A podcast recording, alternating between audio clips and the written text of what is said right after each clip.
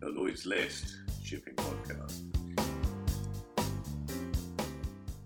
Hello and welcome to the summer edition of the Lloyd's List podcast. I'm Anastasios Adamopoulos and I'm broadcasting live from Athens, Greece, joined by our tanker tracking expert, Michelle, all the way out from Surrey. How are you doing, Michelle? Hi. And like um, an English summer, this podcast, summer podcast, will be short and sweet. exactly.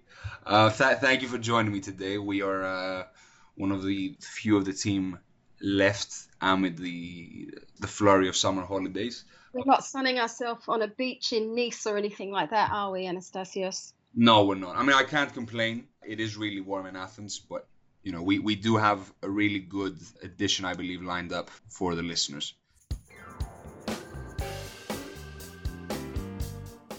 If you've been following the industry or the news at all this week, you have seen that the now infamous Grace One tanker uh, was released earlier this week by Gibraltar and was on its way to Greece. But there's been a lot of geopolitical uh, contention around that trip. Beyond that, however, uh, Michelle, you have been tracking something else around Iran sanctions and Western companies that focuses more on the cargo side. So, can you tell us a little bit about what you you have found this past week in the investigation you have been doing? Sure. Well, the reason that I, I was having a closer look is that this Iran US conflict over the, the nuclear agreement is continuing to play out in the international tanker markets. And this is something that's going to intensify scrutiny on all marine service providers. Now, as we've already seen, um, some flag registries have um, cancelled vessels um, once they've been publicly identified as shipping Iranian crude or liquefied petroleum gas, which is in breach of these unilateral US sanctions. So, what I thought I would do is I would look at who else has potential exposure here. And so I looked at P&I clubs. Now, there's no suggestion that any of these clubs are engaged in any illegal activity at all. I must say that at the outside. Mm-hmm. But, what, but what I have done is I've looked and I've tracked over the past months, especially since May, when you know the maximum pressure rhetoric came from um, the U.S. administration, and I've just looked at vessels that having, you know, I call it a subterfuge fleet, uh, mostly. Iranian-controlled or Chinese controlled, that is doing under the radar shipments. And so anyway, I've got I've got a list of about there's about 30 of them now. 21 of them had cover from the International Group of Marine Insurers, and that's got 13 members. They're based in the US, the UK, and America. And so um, I've had a look and I've got their response to see were they aware that they were covering vessels that um, were engaged in this um, sanctions busting trade based on US sanctions? And what is the industry doing to protect itself in order to um, mitigate or to reduce its exposure um, to sanctions, especially since we've seen Secretary of State Mike Pompeo take a very strong line about the Grace One and, and insisting and lobbying to European countries that if they provided services or let the vessel call, they would be facilitating terrorism. Mm-hmm. Yeah. And did you speak to any of these uh, any of these insurers? I, I did actually. I mean, most of them, you know, will say that if any ship that they offer cover to is engaged in activity, then their cover is invalidated. Mm-hmm. um, what I did get from putting this story together is that, um, for instance, there was one P&I club that I won't name, and I sent them a, an email and said, "Look, this is the ship entered with you. I've got evidence that it's engaged in in this behaviour, seeking a comment." And he came back and said, "Look, we've rigorously looked at this vessel, and there's absolutely no way that it's um, been involved." Do you have any evidence? So I sent him some geospatial analysis showing that the vessel had actually called at a, a floating production tanker owned by the Iranians in early August, turned off its AIS transponder for three days, which suggested loads, and then it had made its way out of the Persian Gulf. Now, these are patterns of behavior suggestive and calls that are suggestive of Iranian loading. So he's now gone back to investigate.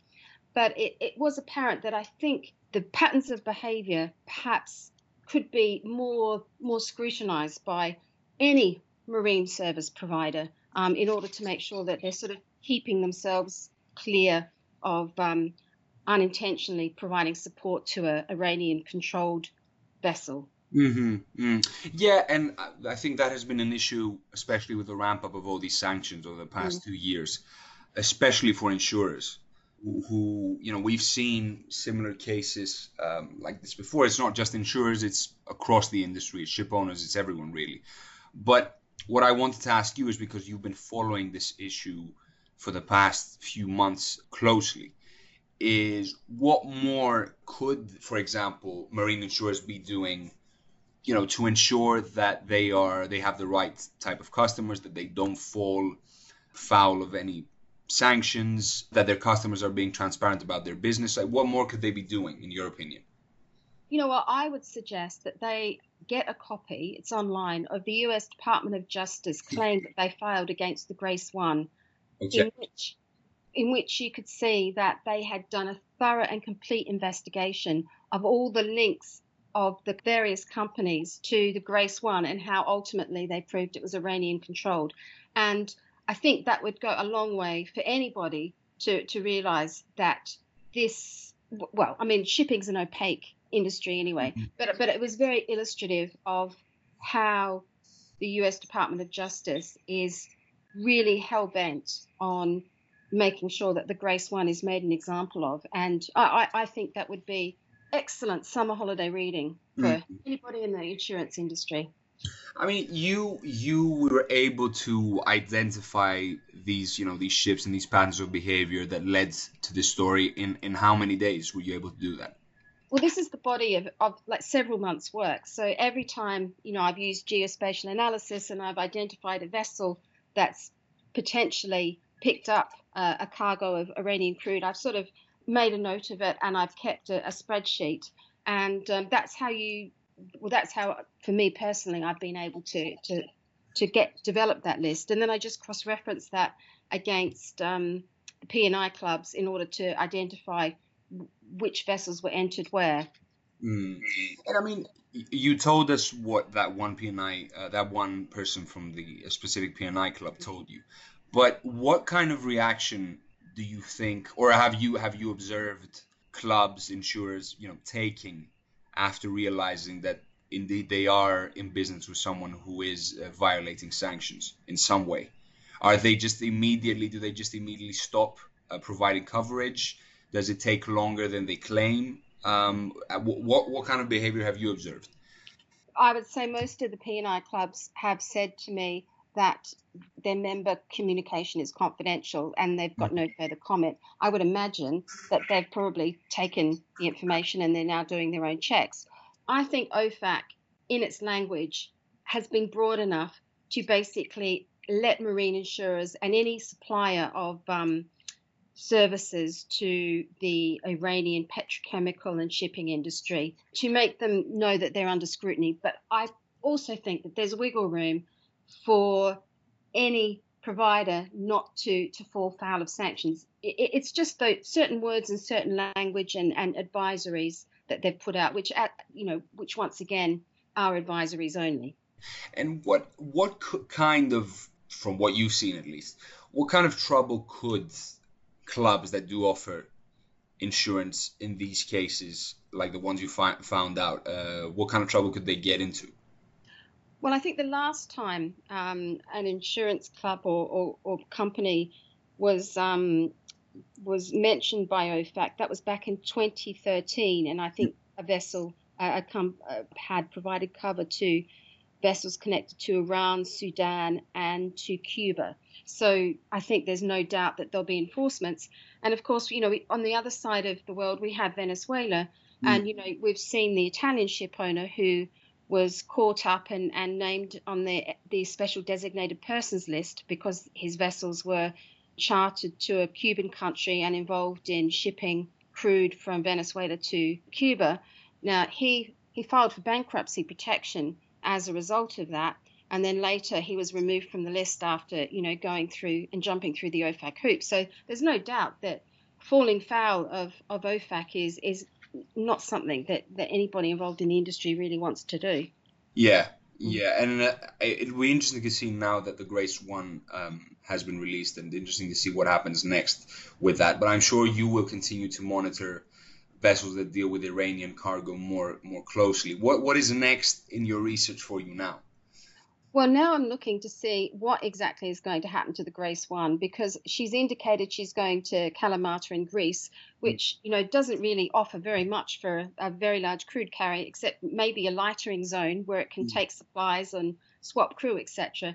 But I have noticed that there are two vessels that are Iranian owned that are in the vicinity, and I think that they will make a um, a rendezvous for a ship to ship transfer just outside Kalamar, Kalamata, and that's the Downey and the Argo 2. They're two tankers. Mm. So um, that's what I, I think will happen. You'll see a STS transfer, and then that crude may go on to Syria. As you know, the Iranians gave an undertaking that the Grace one would not take the cargo to Syria, but that, of course, doesn't stop a ship to ship transfer happening and the resulting vessel do so. That is true. Okay, well, uh, thank you, Michelle, and and for you and uh, everyone else who is interested, uh, Lloyd's List is holding a, a forum on uh, September 9th around transparency in the industry, uh, and we a lot of what we will be talking about will be around sanctions and implementation of that, and just how companies can ensure that they are working with customers that are in compliance of all sanctions and they don't find themselves in any troubling water with any kind of uh, government or any kind of new sanctions that come through. So be sure to to attend that, um, and you can find more information for that on our website. Thank you very much, Michelle, and uh, I look forward to seeing you in London next week.